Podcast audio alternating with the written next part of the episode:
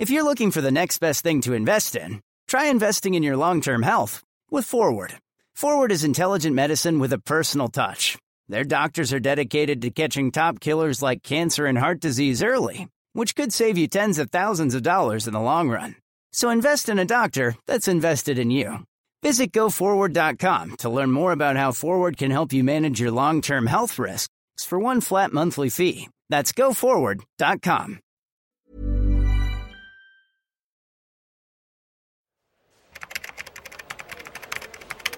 It's no secret that writing can be lonely work, but does it really have to be?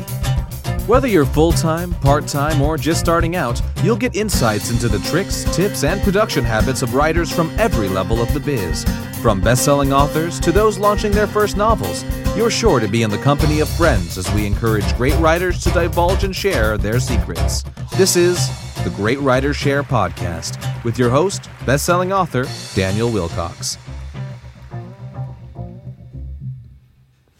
Hello and welcome to the Great Writer Share podcast with me, Daniel Willcocks, where every week I sit across the microphone with the talented and the humble writers of this world and try to dissect their processes, mindsets, and strategies to give you tips and tricks to further your writing career. Today's date is the 7th of October, which is my sister's birthday. Happy birthday, Becky, if you're listening. You're likely not, this isn't your thing. Um, and today I'm speaking with the Bram Stoker award winning horror writer, Kealan Patrick Burke. Uh, Kealan Patrick Burke is someone who is huge in the horror community. He's big on social media. He's, as I said uh, in a second ago, he won the Bram Stoker Award um, back in 2014 with his book Turtle Boy. And he's someone who came on my old show, The Story Studio, probably about a year and a half ago, and we had a we had a really really good chat there.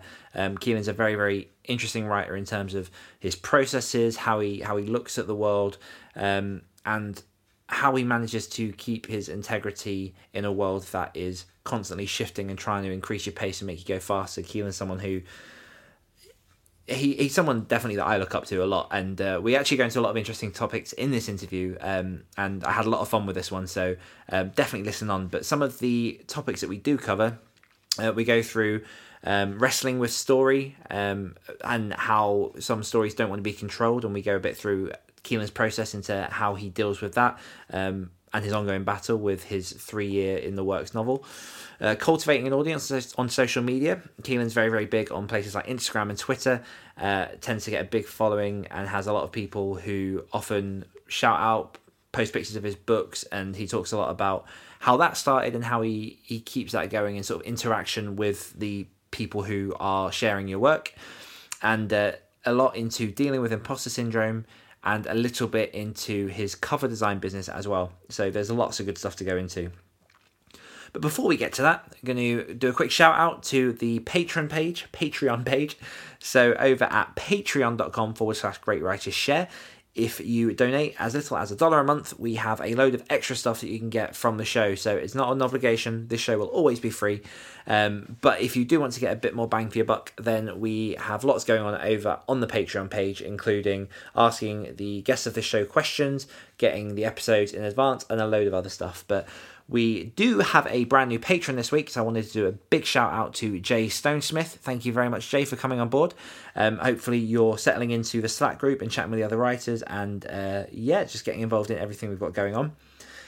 The monthly giveaway for the Patreon page, so anyone who's a patron at any level gets automatically entered into the giveaway. And this month we'll be giving away Libby Hawker's Take Off Your Pants, which is a fantastic book that is in no way sexual um, and is more about how to take off your pantsing pants. So obviously you've got plotters who plan a lot of their books, and you've got pantsers who just fly through and don't do too much planning. Um, and myself, I've I've always been a lot of a pantser when it comes to writing with a little bit of plot. So maybe a plantser or a the other one. so I read this book a couple of months ago, and it was uh, it was greatly beneficial in giving me ideas to plan the story to a point where you don't have to create these elaborate plans that you know that at some point you're going to go off it uh, when you're writing the book anyway. So it's that good balance between planning and pantsing, so it's enough to get you going and out into the into the world of your writing. So yeah, definitely um, a good one to give away. So anyone who is a current patron will be entered into a giveaway to win that at the end of this month. So jump on over to patreon.com forward slash great writer share. Now, without further ado, we will jump straight into the interview with the wonderful, the talented Kealan Patrick Burke.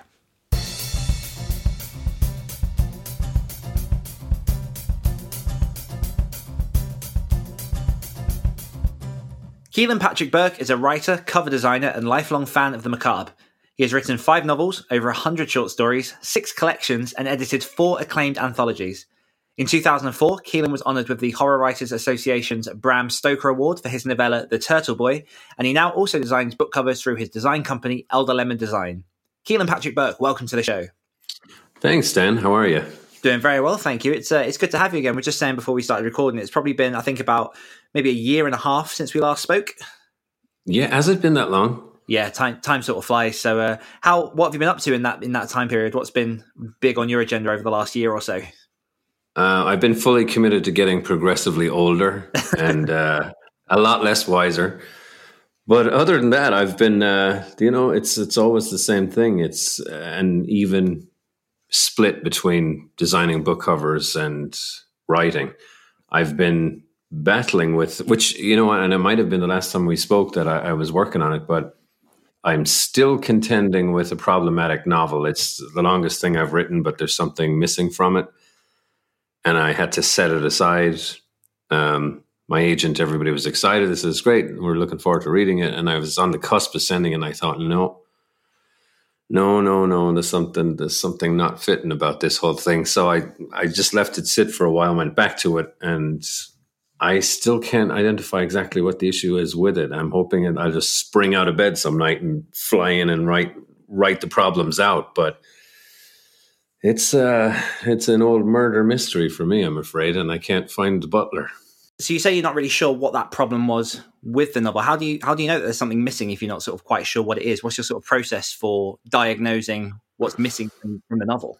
You know what? I'm not entirely sure. I, I felt uh, totally, you know, cool with it while writing it. The, the usual dose of writer anxiety and self doubt, but it was uh, on rereading it. I was very pleased with what I had done, and I set it aside as the cooling period, as I like to call it, where just walk away from it, start doing something else, live your life for a while, come back with fresh eyes and look at it again.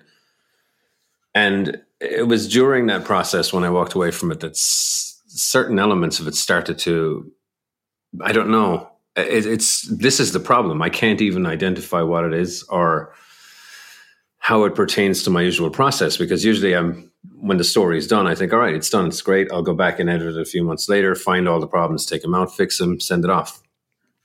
This isn't working that way for me. I don't know exactly why it's and the issue is that I don't know what the problem is, only that there is one. It's a very, I don't know, it's a very amorphous thing. I'm, I'm not I can't pin it down, and that's what the frustration is. It's just this general sense that the whole novel itself works, but not well enough. That I'm hmm. missing something from it. That that perhaps when I was uh, in embroiled in the excitement of the plot and all these little intricacies of it, that I forgot something critical, and it's not there. It's basically like seeing somebody walking around and trying to figure out how they're doing it when you know that most of their bones are missing. Yeah. you know, it's that frustrating to me. It's like, well, this shouldn't be possible. You shouldn't be standing upright if your if your bones are gone. So where are they, and and how do I put them back in without causing both of us too much grief?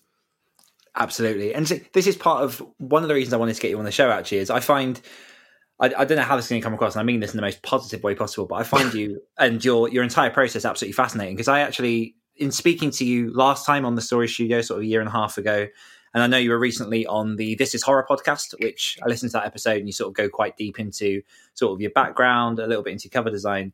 But when I sort of think of you and your work, you come across to me as the very um, romantic idea of what a horror writer is and should be. And your process is very sort of, um, I guess, wrapped up in in the muse and the way that the art chooses to display itself as opposed to forcing narratives or forcing stories to work. And I think yeah. To me that process is I, I, there's something really really magic and beautiful to it. And I think in the podcast you did with this is horror, I think you were talking about this novel when you actually mentioned that you might even get to a point where you just scrap this entire novel and put it aside because it's not working. Yeah. How do you how do you decide when you get to that point and Um, I guess how do you sort of keep gripping onto this story and pushing through, even though it seems to want to beat you? Yeah, I mean, it's it's a great question. It, it's for me, I don't encounter that very often. Now, obviously, I'll be writing something, and and at some point, it may occur to me that I'm forcing the story, like you just said, I'm forcing the story down the wrong path. It just feels like the story is resisting me, and I'm pushing against it. This Sisyphean struggle that suddenly came out of nowhere, or that I'm forcing characters to behave in a way that they wouldn't logically behave in and you get away with a certain amount of that within the parameters of the genre or within the framework of the particular type of story that you're telling. But there are almost instinctual pulses sometimes where you had that fish on the line and it got off and another one replaced it. That's not one you're going to want to eat, you know, for a weird, weird metaphor. But I'm actually currently writing a novella that's set in an old fishing village, so I think that's on my brain fish right on now. the brain, but, yeah, yeah, fish on the brain. but that's also the name of my my first album. But um, it's uh, yeah, it's it's it's just kind of a feeling. I mean, I don't I don't really know how to articulate it properly, but it is that sense that comes out of nowhere sometimes, where the writing slows down. You're not suddenly as detached you know you, are not it's not writing itself it's not automatic writing anymore. Suddenly you're shoving every word into a box and mailing it to the wrong address. It just it just feels like you're pushing against it when it's supposed to flow with you.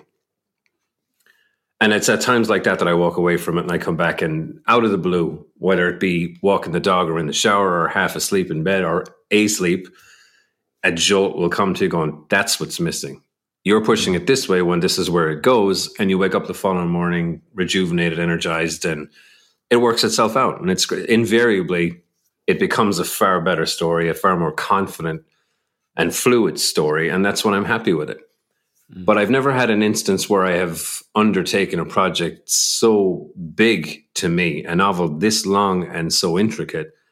But i think that might also be the problem is that it's the most intricate thing i've written. There's a lot of moving parts and at least one of those parts, if not a number of them, don't work. And yet, when I read them, it all seems to hang together properly. So maybe I'm just delusional and getting in my own way.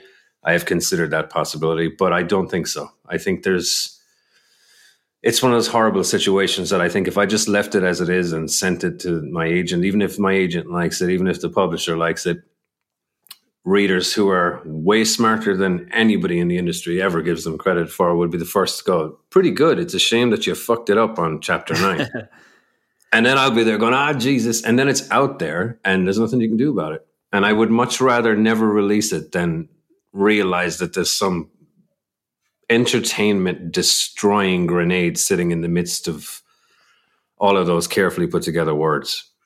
Absolutely. Is that something that is on your mind quite a lot when you think of this novel, or are you at this moment just focused entirely on on that that missing piece? Is there a part of you that does sort of think ahead and feel that that is? I know you said it's not the factor, but that might be some kind of factor that might be sort of pre- putting some pressure on it. Um, it's I think that uh, it kind of, but I mean, the, what's a, what I'm obsessed over now is trying to figure out exactly what that problem is because it, it, it is on my mind all the time that there is one.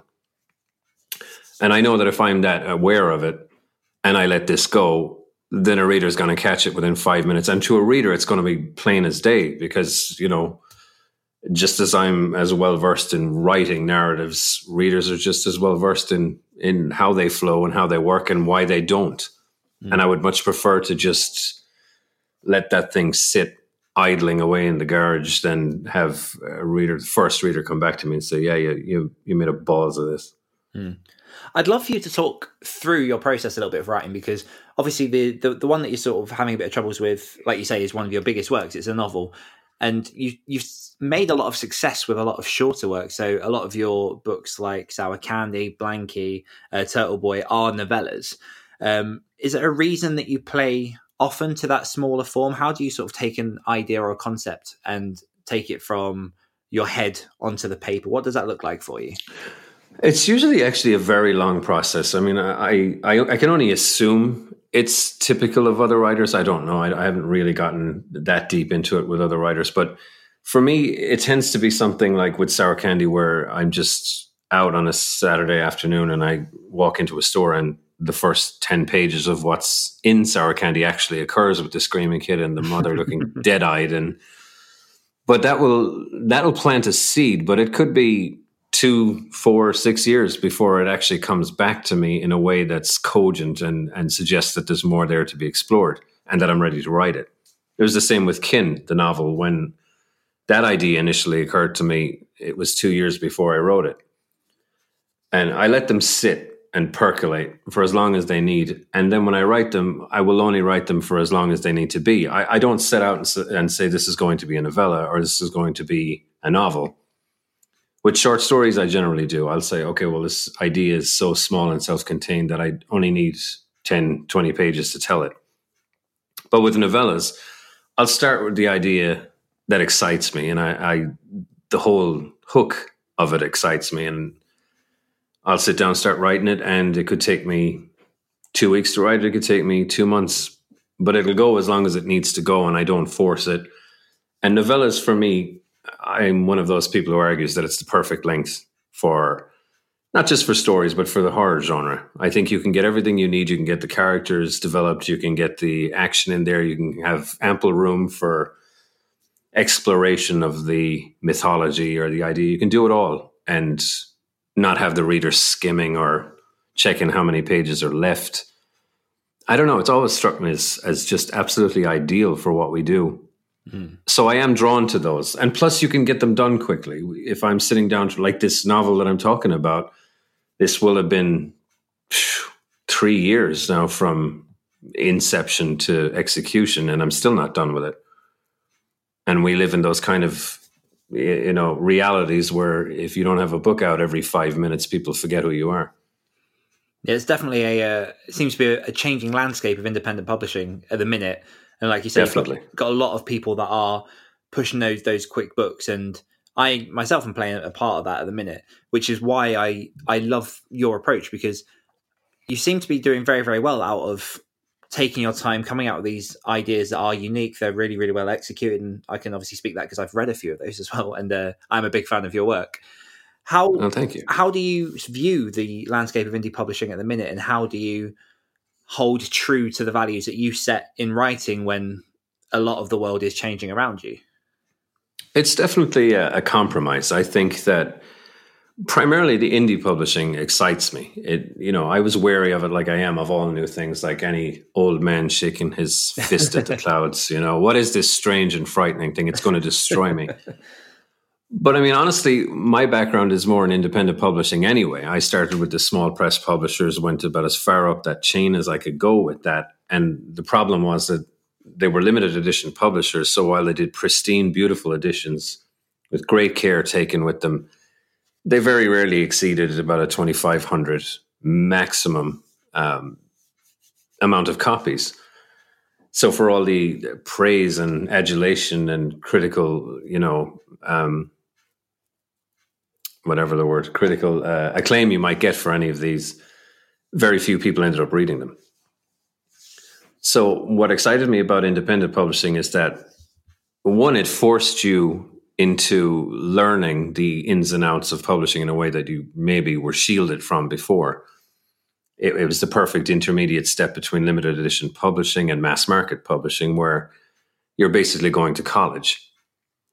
Here's why cover art's important. Here's why formatting is important. Here's why editing, proofreading, all of these things are critical.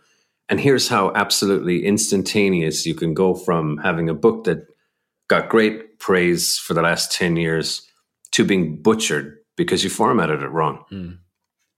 It is trial by fire, and it forces you to learn all that stuff, which is invaluable. And you know, um, and it's quick. Rather than sending off a manuscript to a New York publisher back in the day and waiting four years to be told no, and there's a certain value in that too. I'm, I'm not disregarding. I'm not one of these people who runs out in the snow with a flamethrower and starts saying the gatekeepers need to die. I don't believe that at all. Um, and obviously, the objective is still to have that kind of a career where you can do all of it. But it definitely was an educational experience for me, and I I think there's an awful lot of work out there in independent publishing that is absolutely phenomenal. There are new names rising all the time that deserve to. On the flip side of that, there's a lot of dreck out there, but that's no different than mass market publishing was in the 80s or, you know, the small press was when these people were suddenly deciding to be publishers who had no idea what they were doing. Mm. But yeah, I mean, for me, it's been invaluable. Um, but to get back to your question, the process had to change. Whereas once I was railing against the expediency of it all, I realized there's a value in that too. I can't force relevancy. I can't put crap out there that I happen to have sitting in a bottom drawer just so people have something to read. I won't do that. And and I've had publishers write to me and say, "Hey, listen, we know everything you've written has been published, to you, but you've got to have stuff in a drawer somewhere." And I says, "Yeah, but there's a reason it's in the drawer." And honestly, I'd rather it stayed there. I don't think there's a. So oh, sorry. No, no, no, you're fine. I, I, mean, you know me, I tend to prattle on. You call me for a half hour interview, and six hours later, you're lying there gasping for water on the floor. That's just, that's what I want. I've I've never been accused of brevity in my life. No, fair enough. No, I was going to say I uh, I think that's one of the again one of the things I admire about you is that is that holding that integrity over your work and and and being true to form. And I think there there seems to be a bit of a balance at the minute in people who are trying to publish quick just to build a solid backlist. And obviously, yeah. if you build that backlist too quickly, it might not necessarily reflect your best work and won't exactly be the the life raft that keeps your career afloat. But you've got this this backlist of um, incredible works that are are seem to be doing well for you, seem to continually be selling. Obviously, this time of year being October is always going to be uh, you know horror writers' wet dream. Um, so Oh yeah, yeah, I love this time you just see the sales spike. I mean, we see it with um, the other stories podcast. For some reason, October hits and all of our horror stories just they get downloaded tenfold. Um, but well, that's also because it's a very good show. I mean, you know, it's one thing to say that it's it's the time of year where things get popular, but it, the time of year doesn't matter if what you're putting out there isn't any good. I appreciate it. Thank you. um, uh, so yeah, with the in terms of people who are publishing fast, one thing that I have noticed, and i would love to get your thoughts on this because um, I'm very curious to see if, if this will hit the horror genre. Is with horror generally, whether it's with the actual story, whether it's with sort of the the history of the horror writers and, and their process, there seems to be a bit more care, I guess, taken. It seems to be a bit of a slower process in terms of of producing the work. And one thing that I keep thinking that we'll, we will see on the horizon. I'm waiting to see when it will happen and wondering how that will look. Is the the fast, quick turnaround sort of R.L. Stine um, for adults version of horror? Do you think that's something that we might might see in publishing within the next few years? Yeah, definitely. I think that it's constantly evolving, and while we're all kind of nailed to the romantic idea, and I know I certainly am, of um, you know uh, the book club hardcovers and the hard mass market hardcover, all of this, and mass market paperback, and your books are in airports and all that kind of stuff. And people are obviously still doing that, and that's great. I do think that it's going to it's going to get to a place where that constant reader demand and the immediacy of publishing now is going to make it so that if you're not the kind of writer who can put stuff out fast enough. Uh, that I don't know, you're in, as endangered as back in the days where if you didn't sell a certain amount of mass market paperbacks, they just ripped the covers off them and fired them into a furnace somewhere. I think you always have an objective and you always have parameters in which you need to work to satisfy both whoever your publisher is, assuming it isn't yourself, and even then it applies, or um, and the readers. And plus, you know everybody's doing audio now. Everybody wants that. There was a time when i looked into doing audiobooks and nobody was interested a in doing them and b necessarily in reading them. And that that when i grew up i i listened to one audiobook i thought and it was only because it was couldn't find it in paperback. Mm. and i i don't listen to audiobooks. I have nothing against them. I just i prefer to just read. But now I would say at least on average twice a week, I get somebody emailing me asking me if they're going to be available, what's available, have I plans for releasing all of this kind of stuff. And that's a whole other side of the market that's gone neglected by me. Mm-hmm. and and I'm I'm a slow learner when it comes to this stuff. So by the time I actually get the books out there, just like with digital and everything else, the market will have moved on to something else. It'll be like we're now going to laser print Kealan Patrick Burke's books onto your asshole. Yep. Just 3D so, and here's the Kealan Patrick Burke in your living room reading the story. That's it, yeah, yeah, and looking at you lasciviously for no good reason. just to make you even more uncomfortable. Like, as if the books fail in that regard, I'll just start looking at you inappropriately. See, I find that really interesting as well that people are uh, are messaging you for um, the audio version, and obviously it's not a criticism of your work, because as I say, I'm I'm a big fan. But the it, what books are they asking for? Because it tends to be, from what I've seen, that shorter works don't work so well in audio because people who get the Audible credit want to spend that one free credit a month on a mm-hmm. larger work to make that that value um, as, as much as it can be. So is that is that on sort of your novels, or are they actually asking for some of your novellas as well? Everything. I mean, what's what's funny is that the most recent one is all about the the collection "We Live Inside Your Eyes," which uh, you know it's a short story collection, and I know that other more prominent authors like Stephen King and everything they they do audiobooks of of their stories because everyone will buy them and I'm just not yet convinced that if I if I went and did that or found somebody interested in doing it, that it would be that biggest seller for the very reasons that you just pointed out. The only ones that people have been interested in publishing wise have been um, the novels, mm. and I think so far we've only got Currency of Souls and Kin and the Turtle Boy available in audio. Um, so I don't know. Plus, and I write more shorter stuff than long, so it, I don't know what kind of or or how um, how great a proposition that is for an interested publisher. Like they usually want, you know, oh, give us your twelve novels. I'm like, okay, well, I only have five, and the sixth one is killing me. So I, I don't yeah. know. My first audiobook that I listened to when I decided because I used to cycle to work um, when I was at my day job. And I missed out because I used to read on the bus, and I, I missed out on that massively. So I was like, okay, I'll convert to audiobooks. And one one thing that I'd say to anyone who's thinking of starting to listen to audiobooks is maybe don't start with Stephen King's It because that's a 46 hour audiobook. And after oh my yeah, god. so after about 20 24 hours i think i managed to make it through. I did get absolutely sick of the narrator's voice. Um, but that was also before i discovered that you can speed up the the rate of the audio. So i probably could have made it to about 37 if i had had it on one and a half. How do you mean speed up the rate of the audio? Does it make it sound like they're on helium? Or? No, somehow it, it actually you'd think so, but it somehow controls the balance. I don't know how it works, um, but I've actually you can actually hmm. train yourself to the point where you can listen to things faster. I don't know whether it's healthy or not, um, but I do it now with podcasts of people I listen to and other audiobooks. I'm up to about two times speed that I can I can listen to um, other people's works. See, that's my problem though. I can't, I don't, there's nobody that I know that I would want to listen to for 40 plus hours in my life. So I'm not going to spend money to hear some stranger talking to me for 40 hours, eh, unless it's a doctor telling me everything's fine. Just for, for and it's taken him a really, really long time to tell me.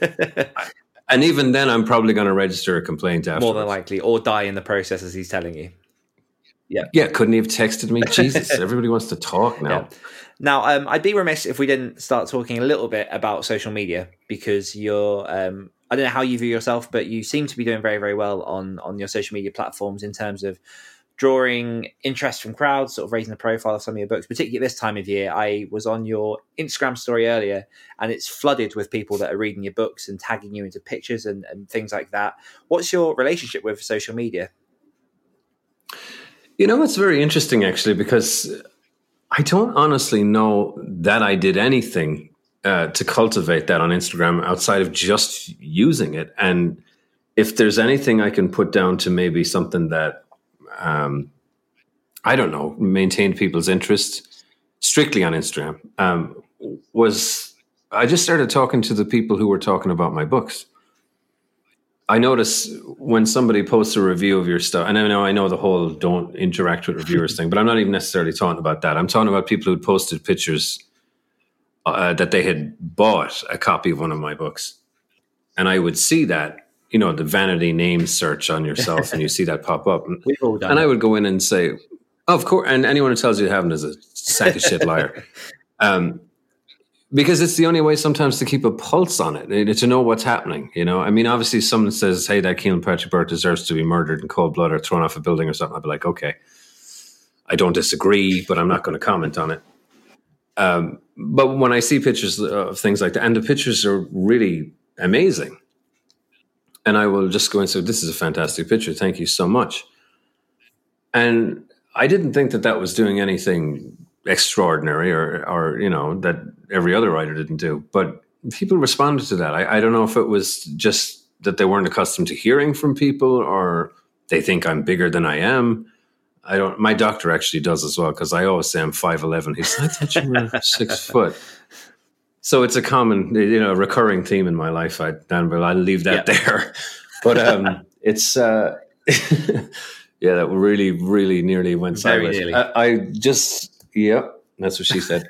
Um, I just try to engage as much as pos- possible with people who uh, buy my books because I think you know, if you're not being paid to go on book tours across the country, then and you you operate strictly within the indie framework, then social media is it for you. You have to engage with people. It's nice to engage with people as long as you don't come across as you know shaming people into liking your books or oh i see you bought my book please tell everybody that you know about it thank you very much yours sincerely the you know egotistical author it's just nice to acknowledge that people are acknowledging your work.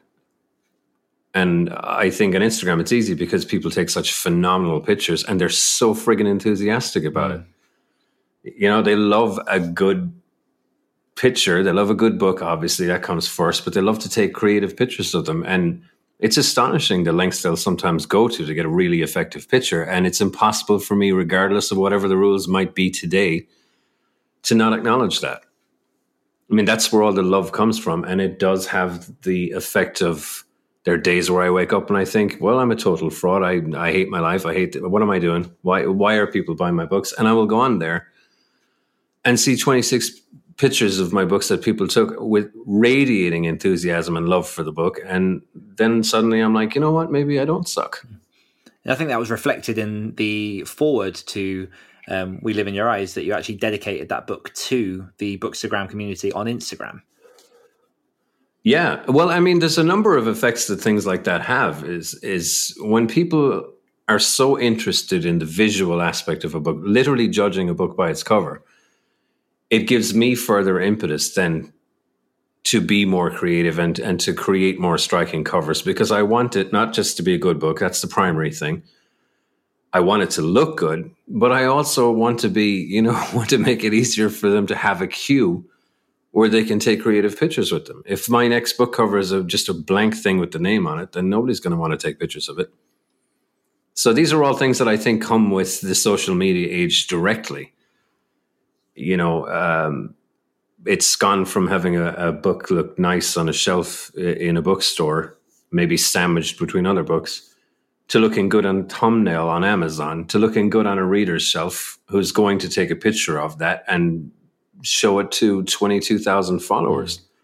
That's your advertising. It's free advertising and it's not people you're asking to do it. It's people who want to do it because they love the work. It's a cyclical thing. It goes around and perpetuates itself. And it's an of endless benefit, I think, for everybody involved. So how much of a thought do you give to the actual Bookstagram community or Instagram or social media in its in general when when designing a cover because you design most of your own covers, don't you?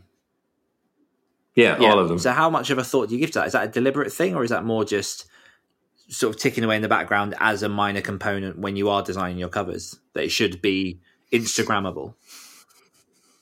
I don't. I mean, I'd love to say that I do, but I don't. When I'm when I'm designing a cover, it's just like writing a book. I do it for myself first. I have to. It has to please me. If I step back from what I've done and I think it's a good representation of the book, it's visually striking. But I mean, in that regard, what I want from the cover is what bookstagrammers want from the cover too.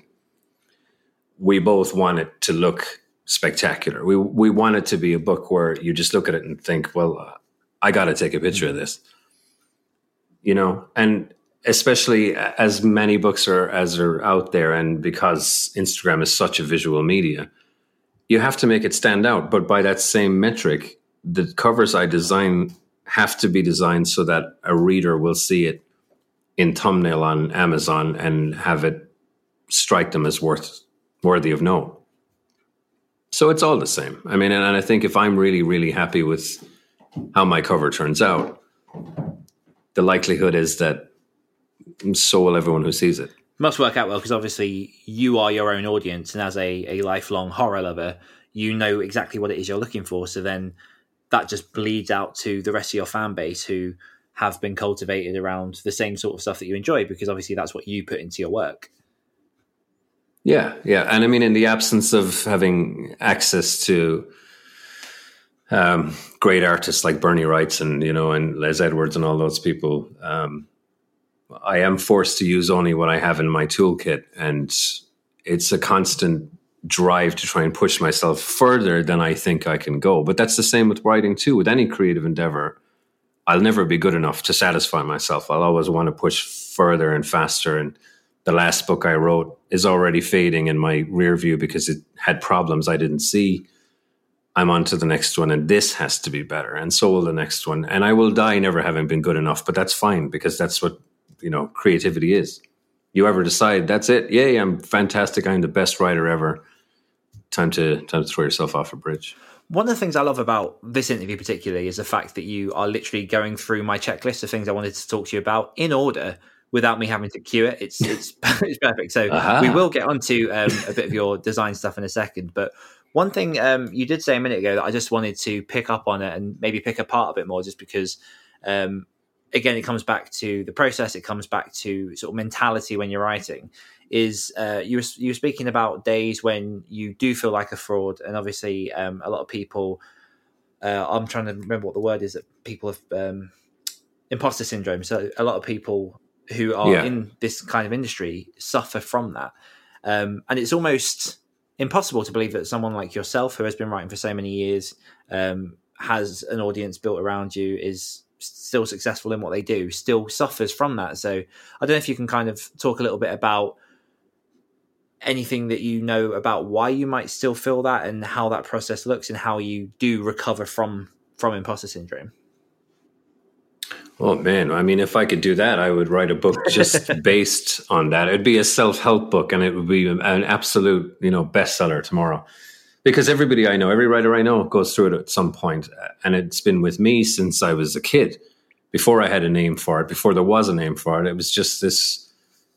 There were days where I, you know, twelve years of age, writing these fantastical stories in my notebook, thinking, you know what, this is the best thing ever. I am going to be Stephen King and then there were days where I thought, why am I writing these? I'm just writing them in a notebook and nobody's ever going to read them. And if they do, they're going to hate them. And while obviously the psychology has changed, there's still days where I, I will read back on something I've written and think, wow, holy shit, that is the best thing I have ever written. And eh, I, I, I will believe that. And I don't think it's not true at the time but it's getting the rest of the book to to measure up to that that has always been a challenge for me because I don't know if it's complacency, I don't know if it's um, that self doubt that gets in the way, but I'm always less confident in the end result than I was at those little moments in which I thought, yeah, this is why I do this. This is why I'm a writer because I can fucking write and that looks good. But overall, once it's done, I always have this disheartening moment in which I think, well, I don't know what I have here, but I'm going to err on the side of it being dog shit. And then when people respond to it uh, with enthusiasm, and you know, my first readers read it and they're like, Jesus, this is great. I'm delighted and relieved, and I can actually get on with the business of selling the book because it doesn't suck. But I'm not entirely sure, honestly, that I've ever believed anybody who told me they thought the book was great. I think they enjoyed it, and I'm not questioning that they're the veracity of what they're saying. I just don't feel it in a way that kind of buoys my heart enough for me to think going forward that, well, great, I'm I'm fantastic at this, so this next book is going to be easy. I might think it for short periods of time and get those little bursts of elation here and there. The victories always make up for it. The little things that happen, you know, in my career that keep me going but there'll still be Monday mornings. I get up with a cup of coffee and I'm sitting there, excuse me, and I'm looking at the page and the page is laughing at me. And I'm like, yeah, you're right. I'm a fraud. And so I don't know how to get over it. The only way that I do know to get over it is to tell it to shut the fuck up and mm. write anyway. because that is ultimately our business. It's why we're here. And the reality of that is that the only thing worse than imposter syndrome is waking up one morning without the skills to write anymore, without the drive to write anymore, without the ability to write anymore, because I honestly don't know who that would make me if I didn't have it, but probably nothing good. And I'm not, I'm not talking about just, oh, well, you know, well, why don't you just go out and get a job? I've had friggin' dozens of jobs. It's not that. It's not about how to make money. It's about mm-hmm. how to be you. And without writing, I don't think that I could be. I think there's a, uh, it is a difficult process because when you are writing, and even when you're editing, or at any point, you're only looking at one section of a book. And obviously, the bigger that work gets, the less control you feel like you have. I mean, I fully, um, I was nodding my head when you were saying about certain parts where you you're in that flow, you feel like everything you're writing is fantastic, and then you can go on a few pages, and then suddenly that, that feeling's gone. Um, obviously, your dog gets that as well. yeah, she does. Yeah, sorry about that. no, that's absolutely fine. Um, but yeah, no, I can completely attest to that. And I do wonder sometimes whether it is that fact that no matter what you're writing, you tend to be stuck almost in a microscopic view of the whole. Um, I know myself, for one, the one story that I've written that I feel has been probably my best work to date is a is a short 1,000 word story that just came out of me. It was it was easy. It just flowed. I love it. I've just I finished it. I didn't have to do much editing. Um, but it's not long enough for you to get in your own way. Exactly so you can see the whole thing whereas if that maybe had been blown up into a, a 10 15 20k novella that might have been a bit of a different story. Do you think maybe that might be a, a component of it? Yeah definitely. I mean there's there's some stories out there that i just know are fun. You know i don't have the ego to say oh that's a fantastic story. That's a great story. Mm-hmm. i kind of tend to measure this stuff with how much fun i have and how easy it was to write, how effortless the process was. Mm. And that does happen. Sour Candy, I was barely even there for it. That just wrote itself. Um, conversely, a novella like Blanky was absolute torture because of what the themes are. Um, I didn't struggle with the plot. I just struggled with wanting to write it because it's such a fucking downer of a book. Uh, Kin was easy. Master of the Moors was not you know, it, it, depends, but I think always more fondly back on the ones that were fun to write because while I don't really get to control how much fun I have doing it, and I don't think it's a, good uh, measure of the quality of a project, I certainly do think more fondly on the ones that I just sat there like a seal, slapping my hands on the keyboard, and these fucking words were flying out, and everybody had a good time when they read it. Mm. That's basically the job. But I mean, to go back what you said, the smaller ones are always easy we we get so obsessed with the intricacies of it all about the mechanics uh, how the innards work and you know the mechanism of the process. It's like you've bought a, a house and you're going around checking the the, the sills and the the mantles and you, you know where the portraits are hung and that they're all straight. And then when you put it out there everybody's looking at it from fucking space Absolutely. Well, the roof's kind of a bit crooked. And you're like, well, son of a bitch, that was the one thing I didn't see. I was so focused on the inside of it. But it is. It's it's like we get so into it. But I mean, that's I, I think to go back to the whole imposter syndrome thing, it's not necessarily a bad thing because you should be aware of every single cell that makes up what you're doing. You know, I mean, you're, you're creating something that people are going to want to pay money for. Why shouldn't you labor over it? Why shouldn't you torture yourself over it? It can be fun, but there are going to be days where you question your own worth as a writer. And I don't know any other career where you where you don't do the same thing. We just get buried in it, and we have instant access to a community of people who nodded knowingly and say, "Yeah, yeah, that's it. That's the that's the fucking anchor. It's the albatross, man." Mm-hmm. You just learn to walk with differently with that weight around your neck. let's uh, let's talk a little bit about your your design company, Elder Lemon Design. Um, obviously, you design a lot of covers for other authors now. I've, i was on your website earlier. You've got lots of pre-mades there. What relationship does your cover design have in partnership with your writing, and how do you you balance the two the two crafts? Well, um, one kind of begat the other. What it was was when I started doing, uh, when I finally, because I, I, am a late bloomer, when I finally decided, okay, this digital thing seems to be legit and everybody's doing it, so I should do it. I started looking up covers and I thought, well, you know, I'm I'm broke. There's no way I can pay for for decent cover art. And I always had a passing acquaintance with um, Photoshop. So I just said, well, let me see what I can do with some good images. And, you know, then I started to teach myself through mostly through online videos the techniques of, okay, it's not enough to just have a picture and slap some words on it. It, it looks amateurish. I knew that very early because they were. But um, so I just kept pushing and learning more and looking up the, the tutorials and the tricks of how to make them look actually closer to movie posters than than generic book covers. And somewhere in the middle, then I landed perfectly on that place where they look like good book covers. And almost immediately, I started getting asked by other writers who did the covers for me. And when I told them I did them, they asked if I do theirs. Um, I started doing them for free and quickly realized that that was ridiculous and but yeah and it just kind of took off from there. But it was you know economic necessity that kind of goaded me into into picking that up as a, an additional uh, creative avenue. It served the purpose. It all served the beam like i say. It's uh it needed to be done because i couldn't afford to do it otherwise. How- so i would say that that's that was kind of you know one started the other out of necessity. And then as time went on more people started asking me to do their covers. I got better at it and um, yeah, uh, the process is very different, obviously, because one is visual. Um, it just has to look good, and I, I, am constantly playing around with elements that go for familiar and comforting to the reader, uh, the genre reader, but at the same time trying to kind of push it into new creative directions. Mm. But I don't live in the house of cover design like I do in the House of Writing. I mean, that's a place where you just break the locks when you move in and sit there for months. With book covers, to me, it's just okay. Let's make something pretty. Yeah. So, how does that work when you are nose deep in your keyboard working on a project? Because it sounds like you do get swept away with a story. So, there, have there ever been times where that balance has been hard to achieve because you are knee deep in this story, but you know that you've got a couple of covers that you need to design. How do you how do you balance that?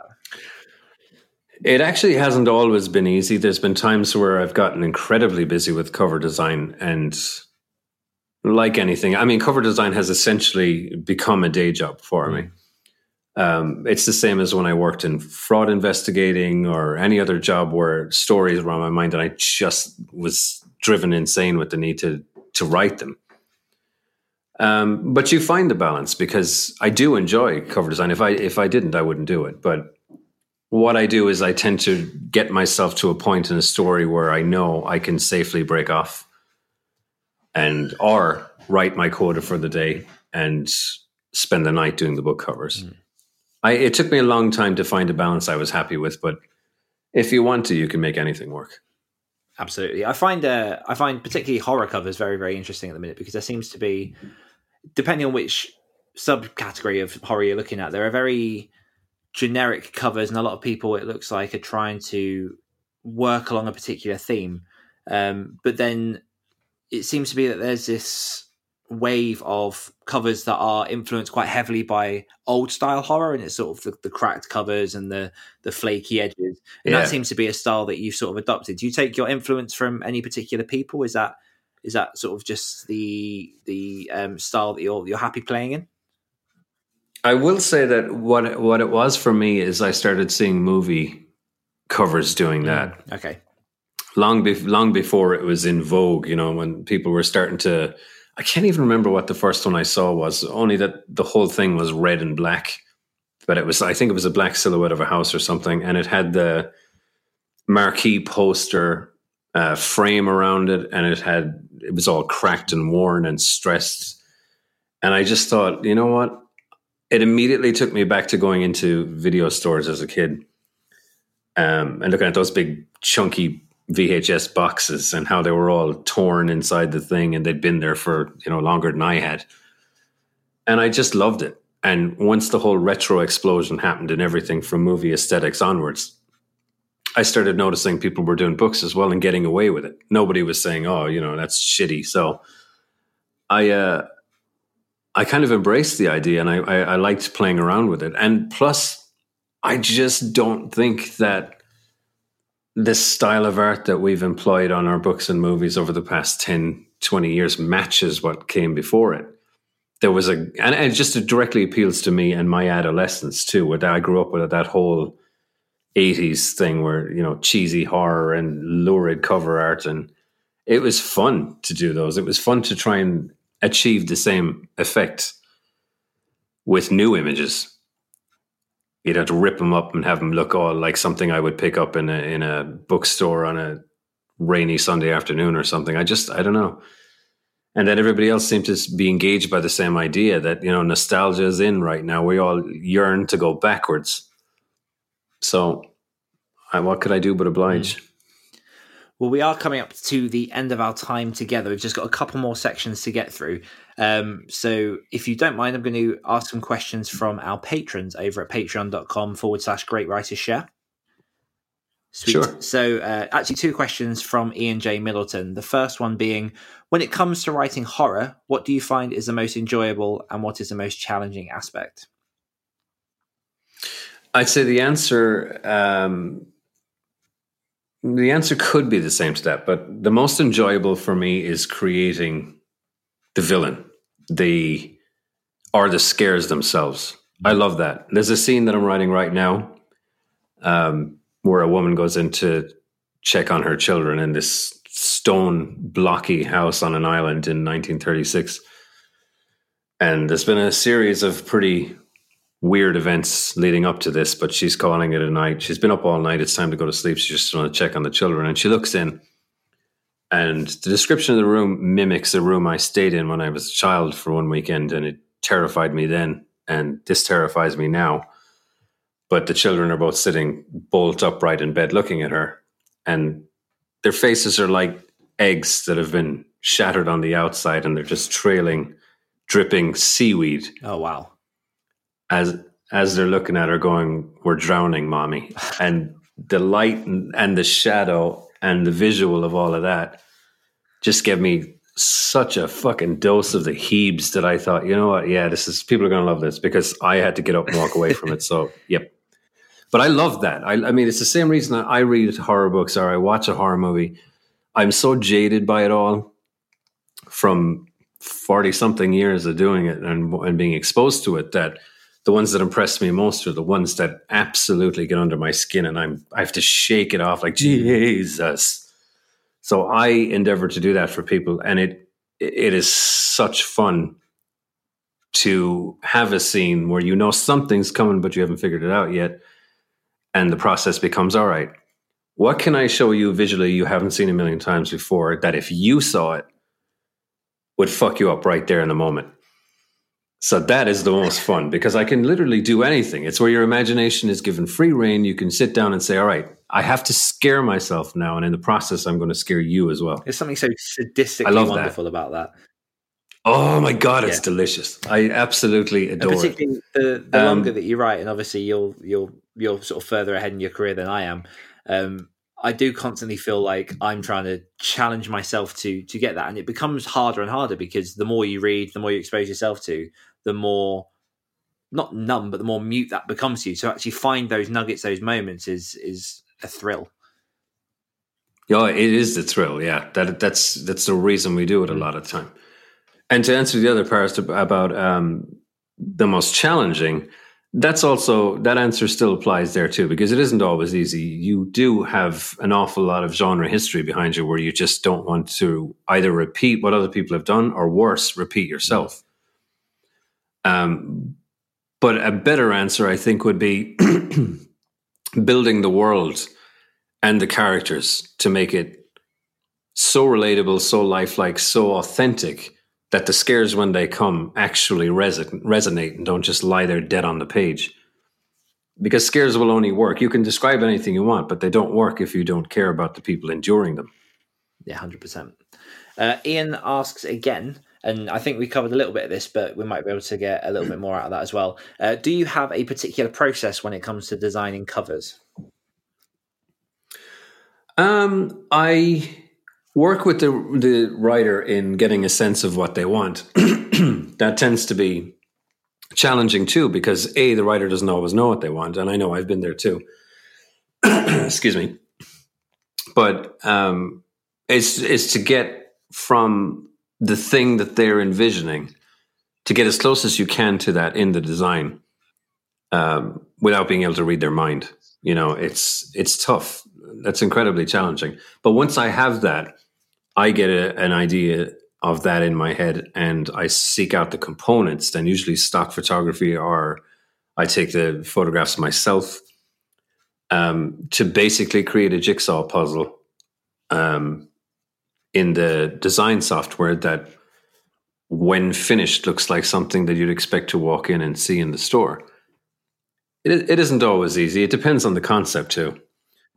Uh, I have one more question to ask myself, which is one that um, I wanted to ask a little bit earlier. But what does Kealan Patrick Burke, who is a well revered horror writer, do for his Halloween? How does he celebrate Halloween? Oh wow! Um, well, for the first year ever, because I didn't cook this time last year, and, and now I'm obsessed with it as another creative endeavor. Is uh, I cook a lot of I'm going to a lot of Halloweeny things this year. Lots of weird brownies and shit. um, and we like to get some a few fancy things to decorate the house, but then we go and hit all of the thrift stores. Because what I've just realized is that the last time we were in one, there was this antique looking stuffed kid type toy that looked like it, it was from the 1920s that was 50 cents. And no matter what I did after seeing that and walking around the store, I couldn't get it out of my head. So I have to go back and get that. but I'm going to find all the freakiest shit imaginable. Not your typical Halloween fair where it's like, you know, a scarecrow or a whatever. I'm going to get the most bizarre shit that I can find and just festoon. And also, up until this year, I didn't live in a house that had um, a view out on the neighborhood it was always shielded by something. There was a wall or it was something else. So whatever you did wouldn't be seen. So this will be the first year it will, and I intend to take advantage of it. You're gonna scare the crap out of some kids. Yeah, definitely. And then I'll dress up myself. I don't know what I'm thinking of doing the whole plague doctor thing or something and just oh. answer the door and, you know, scare the absolute shit out of people. That is one of my favorite horror themes, to be honest. I love Me too, that, yeah. That look is just there's something about it that just gets gets under your skin. Yeah, exactly. And then, of course, there's the traditional pumpkins. Um, mm-hmm. I say traditional, but when I lived in Ireland, we never, never once did anything with pumpkins. It was always carving uh, turnips and shit. Wow, which is which is a frigging nightmare if you've ever done it. Can't say it's, it's it's like trying to to carve your initials in a brick wall. It's just bullshit. and then you do you still have candles in the middle of those? Uh, like birthday carving? birthday candles. They look fucking ridiculous. So, has that changed in Ireland? Are they still are they still doing that? You know what? I've seen posts from people in Ireland now where it's all pumpkins. It's all the, the how like we always decorated, but yeah, it looks like you know they're giving giving you merkins a run for your money. Finally, finally made it made it happen. yeah, yeah, definitely. And I don't know where are you? Are you in the states or are you still in? No, England? I'm I'm in the uh, in the Midlands of England. All right. And what do you guys do for Halloween? Uh, Same. Yeah, pretty much. We got pumpkins that we put in the windowsills. Get some trick or treaters around, um, knocking at the doors, and yeah, I mean, my son is he'll be five next month, so he's come up to a point where he's really starting to. And actually, it's it's something I've never pushed on my son, but he absolutely is mad for Halloween because he gets a chance yes. to dress as a bat. Um, nice. Yeah, and he's it's really bizarre because I've I've not really exposed him to any of the the horror stuff that that I exist around, but he seems to automatically just been drifting towards stuff, and even with uh, the fact he's mad for Pokemon at the minute, but he loves the Pokemon Ghosts specifically. You see, all the signs are there. It's it's going to happen. I've got I've got a protege. you've you've raised him well, my friend. I have. Uh, um, so now the final part of the round, sadly, is uh, going into the quick fire round. Which I'm trying to remember. We did have the quick fire round last time you were on the show, didn't we? We did. I always hate these. Yes. Well, I've tried to make this a bit nicer for you um, and center it oh, a bit more around rather than go as random as I normally have with some of the other rounds. I figured because you're a horror writer because Halloween is coming up. We'll kind of stick a bit more with with your sort of wheelhouse of horror. Um, okay. So if you're ready to go, I can get bashing on with the questions. Sure. Perfect. Halloween or Nightmare on Elm Street? Halloween. When was the last time you trick or treated? Oh Jesus! Uh, Twenty years ago. Uh, you've already no, no, that's not true. Sorry, it wasn't. It was ten years ago. You've already answered the next question, but I'll ask it anyway. Have you ever scared yourself with your own writing? Yes. Do you prefer writing or cover design? Writing. Who's your favorite writer of all time? Oh Christ. Um, John Steinbeck. What was the last book you read? Uh, the last book I read was East of Eden by John Steinbeck. nice, it matches. What's the scariest yep. monster you've encountered, either real or fictional? Oh God, I hate these questions. Um, real or fictional? Fictional, I would say the judge from um, Blood Meridian by Cormac McCarthy. Okay. Uh, what's your dream holiday destination? Anywhere that isn't cold. How many bones have you broken? None. Lucky. What's your yeah. Halloween anthem? Let's all go to the lobby. Perfect. That's all 10 questions. Oh, thank God! Fantastic. Right. yeah, box through that one. I think we actually made, made it a bit more difficult for you last time. I'll have to uh, dig out the old interview and see what the question. I don't know. I mean, anything that you ask me quickly, it makes me feel like I'm I'm in this the in front of the House committee trying to answer for war crimes or something. I don't know why I get so tangled up in it. I'm always interested to see what would happen if I move this round to the beginning of the show, just to get, oh, get people on edge. I think it will it would change some of the way that people responded to their answers. It might, but I mean, it also is pr- probably a good thing because it gets you know it gets the the thoughts going. I'm always dreading when I come on and do interviews that I'm on a sluggish day and my answers will be just so fucking boring, you know. so why do you write? Because that's it. Crickets. Yeah. you can add crickets and post, it'll be fine. oh, lovely. awesome. Well, thank you very much, Kealan, for joining us. It's been absolutely fantastic and uh, appreciate all the time that you've put into me asking you questions and just blabbering on at me for an hour. It's been wonderful. Where can people find more about yourself and your work and everything you're doing? Uh, the website is usually the, the best bet. It's a hub to everything else. So just myname.com. Um, it's all there, or the various social media places. It's again just my name. Um, the biggest challenge will be trying to spell it correctly because there are days in which even I can't do that. but uh, yeah, I'm pretty easy to find. Uh, I'm on Twitter, Instagram, not so much Facebook anymore. I kind of I'm duty bound because there are people there who I talk to who seem to be committed to not talking to me anyplace else. yep. But honestly, I kind of hate it these days. So my my main places are Twitter and Instagram. Perfect. So thank you very much once again, and thank you everyone for listening. And I will see you next week. Thanks, Daniel. Thanks for listening to this week's episode of the Great Writers Share podcast. Next week, we'll be joined by the international best-selling author Michael Brent Collins, discussing his recent TED Talk, his creative writing empire, and how he successfully manages to genre hop. Don't forget you can get early access to every episode of the Great Writer Share podcast, as well as a chance to ask upcoming guests any of your questions just by becoming a patron of the show. All you need to do is visit www.patreon.com forward slash Great Writers Share and support the show for as little as $1 a month. One more time, that's www.patreon.com forward slash Great Writers Share. Until next time.